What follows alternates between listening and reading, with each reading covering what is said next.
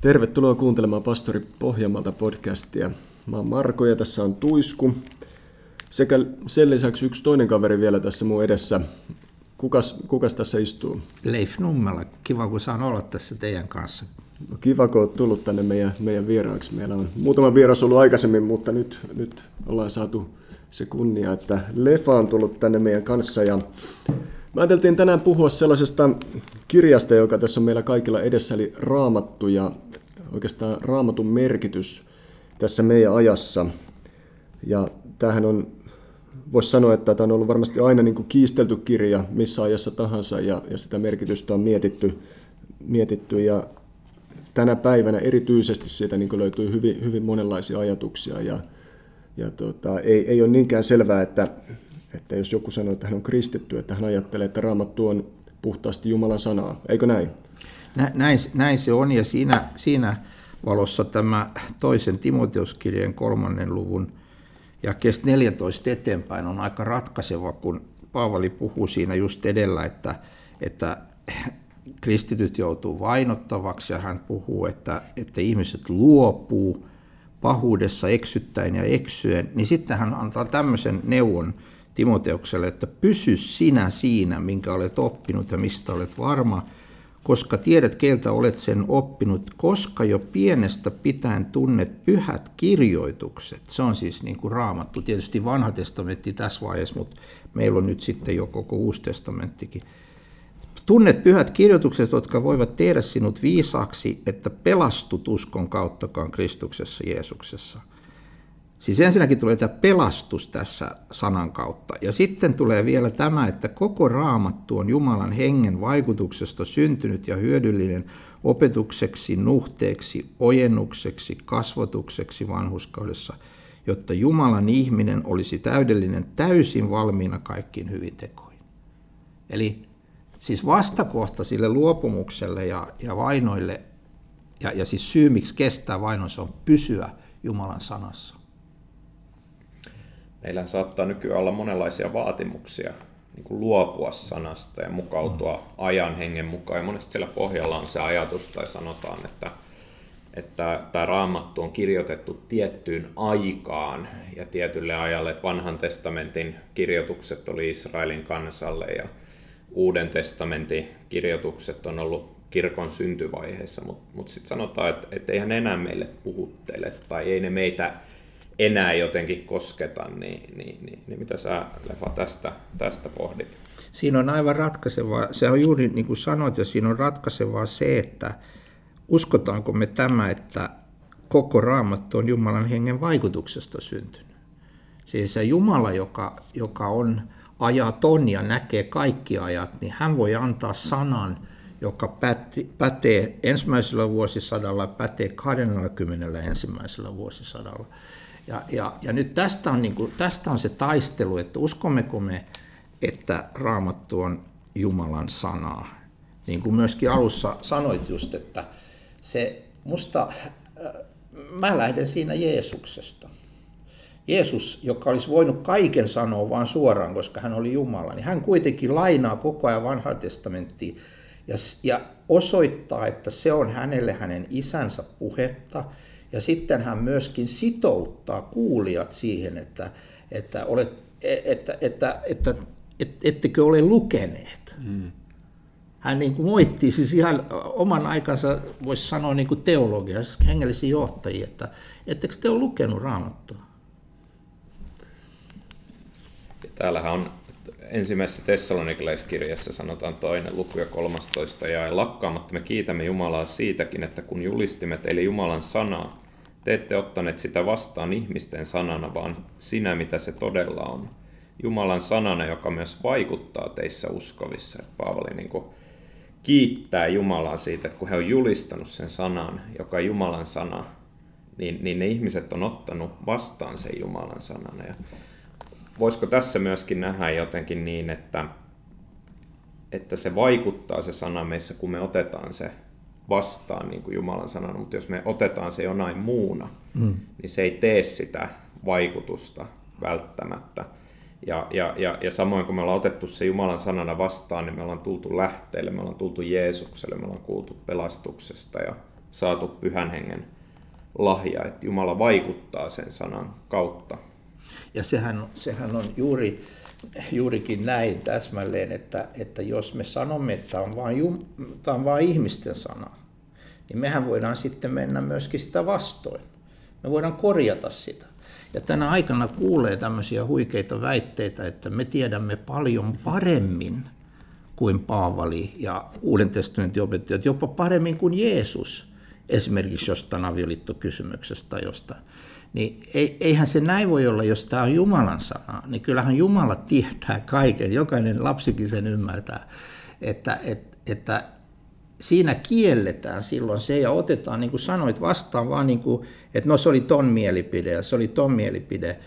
Meidän mielipiteet, meidänkin, jotka istutaan pöydän äärellä, saa kyllä hylätä, mutta jos sä hylkäät Jumalan sanan, ja jos se, mitä me sanotaan Jumalan sanan mukaan, ja sä hylkäät sen, niin silloin sä olet äh, ongelmissa, et meidän kanssa, vaan sä olet ongelmissa Jeesuksen ja Jumalan kanssa, jotka sen sanan on antanut. No, mitä sä ajattelet tällaisesta, kun kuulee myös useammastakin suusta kuulunut tällainen ajatus, että, että niin kuin meitä ei niinkään pitäisi velvoittaa tämä kirjoitettu sana, vaan Kristus jotenkin Jumalan sanana. Että voiko, onko tällaisessa niin kuin erottelussa mitään mieltä, että voitko sä irrottaa jotenkin Kristuksen sieltä Jumalan sanasta ja, ja sanoa, että tässä on Kristus ja täällä on Jumalan sana, vai mi, mihin tällaiset niin perustuu? Toi on just se kohta, missä Siis tota kuulee tosi paljon. Sehän kuulostaa hurskalta, eikä niin, että, että ei me tämmöistä vanhaa kirjaa seurata, me seurataan elävää Jeesusta. Mutta kun se pointti on se, että juuri se elävä Jeesus Kristus, Jumalan poika, hän sitouttaa meidät raamattuun. Nyt esimerkiksi kun Paavali kirjoittaa 1 Tess 4, ensimmäisen Tessalonikkis-kirjan neljännessä luvussa, niin hän sanoo jakeessa kolme, anteeksi, jakeessa kaksi, että tiedättehän mitkä käskyt olemme Herran Jeesuksen kautta teille antaneet. Nyt tämä kautta on ihan oikein kääntynyt, voi olla myös puolesta. Kautta puolesta, dia se on kreikassa. Niin siis tässä sanotaan, että Paavali kun antaa näitä käskyjä, niin hän on apostoli, hän on valtuutettu, niin kuin Pietari ja Johannes ja muut Uuden testamentin kirjoittajat.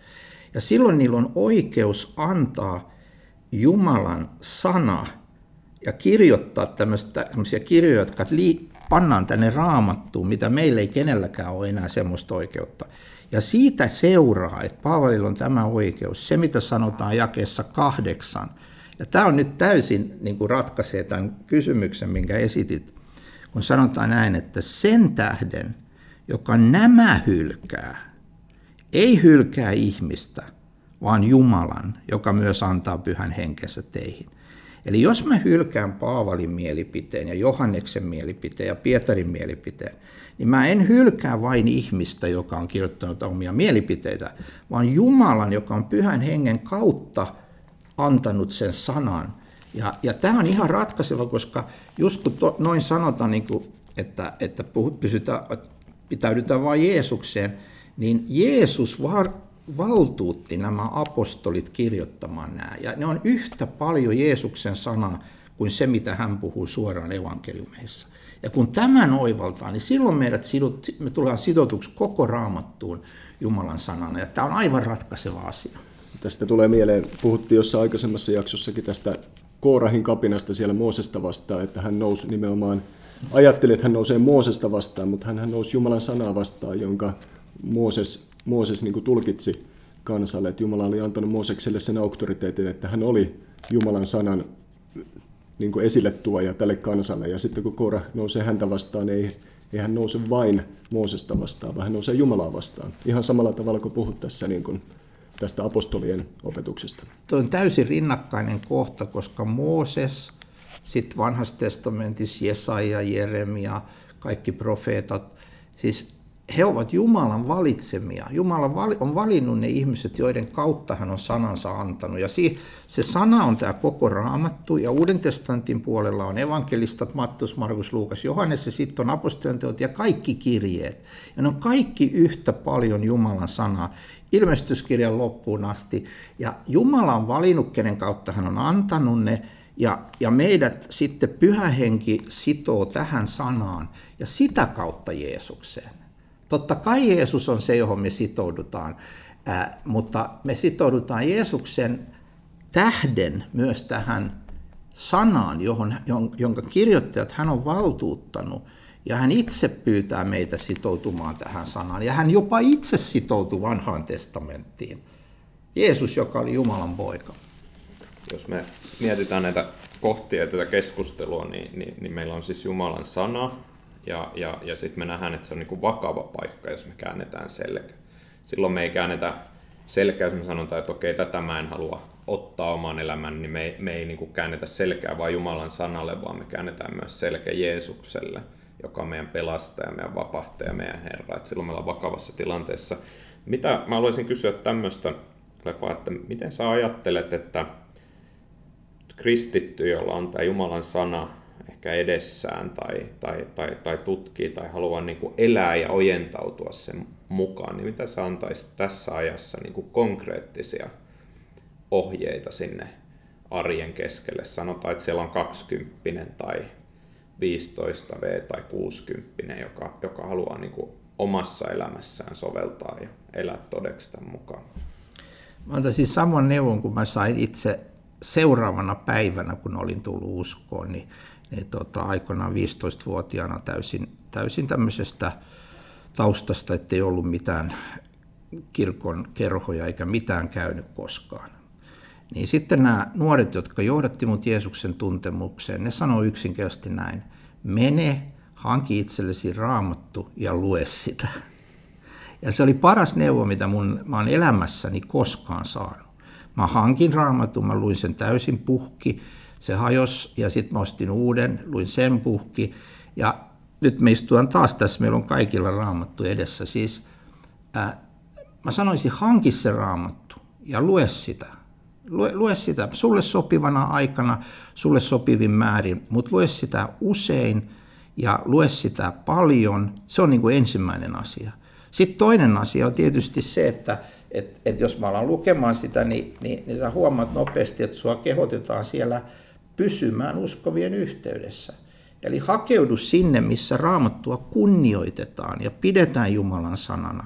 Ja missä on luotettavia opettajia, niin kuin tässä alkuperäisessä kohdassa, mikä me luettiin, niin siinähän sanottiin, että pysy sinä siinä, minkä olet oppinut, koska tiedät, keneltä olet sen oppinut. Niin Paavali niin kuin viittaa, että et, et, et on luotettavia opettajia, jotka itse sitoutunut raamattuun. Niin se pitää hakeutua semmoiseen yhteyteen, jossa, jossa raamattua luotettavasti opetetaan.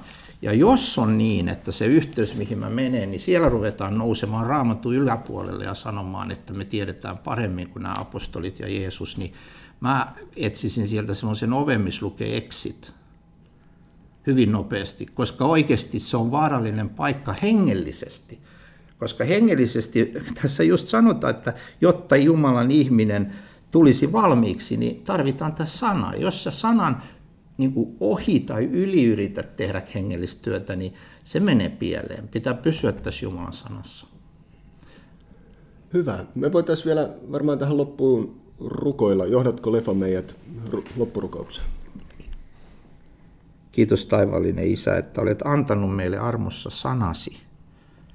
Olet armossasi puhunut meille rakkaudessasi, kommunikoinut meille tahtosi ja, ja kertonut, miten sä rakastat meitä ja haluat meidät pelastaa ja, ja mikä on sun tahtosi. Me rukoillaan, että, että meidän ailahtelevan sydämemme ja, ja, ja levottomat ajatuksemme ottaisit Kristukselle kuuliaiseksi, että me seurattaisiin Jeesusta ja hänen valtuuttamiaan apostoleja, raamatun sanaa kaikessa elämässämme. Kiitos niistä lupauksista, auta meitä uskomaan ne. Kiitos kehotuksista, auta meitä seuraamaan niitä. Jeesuksen nimessä. Amen. Amen.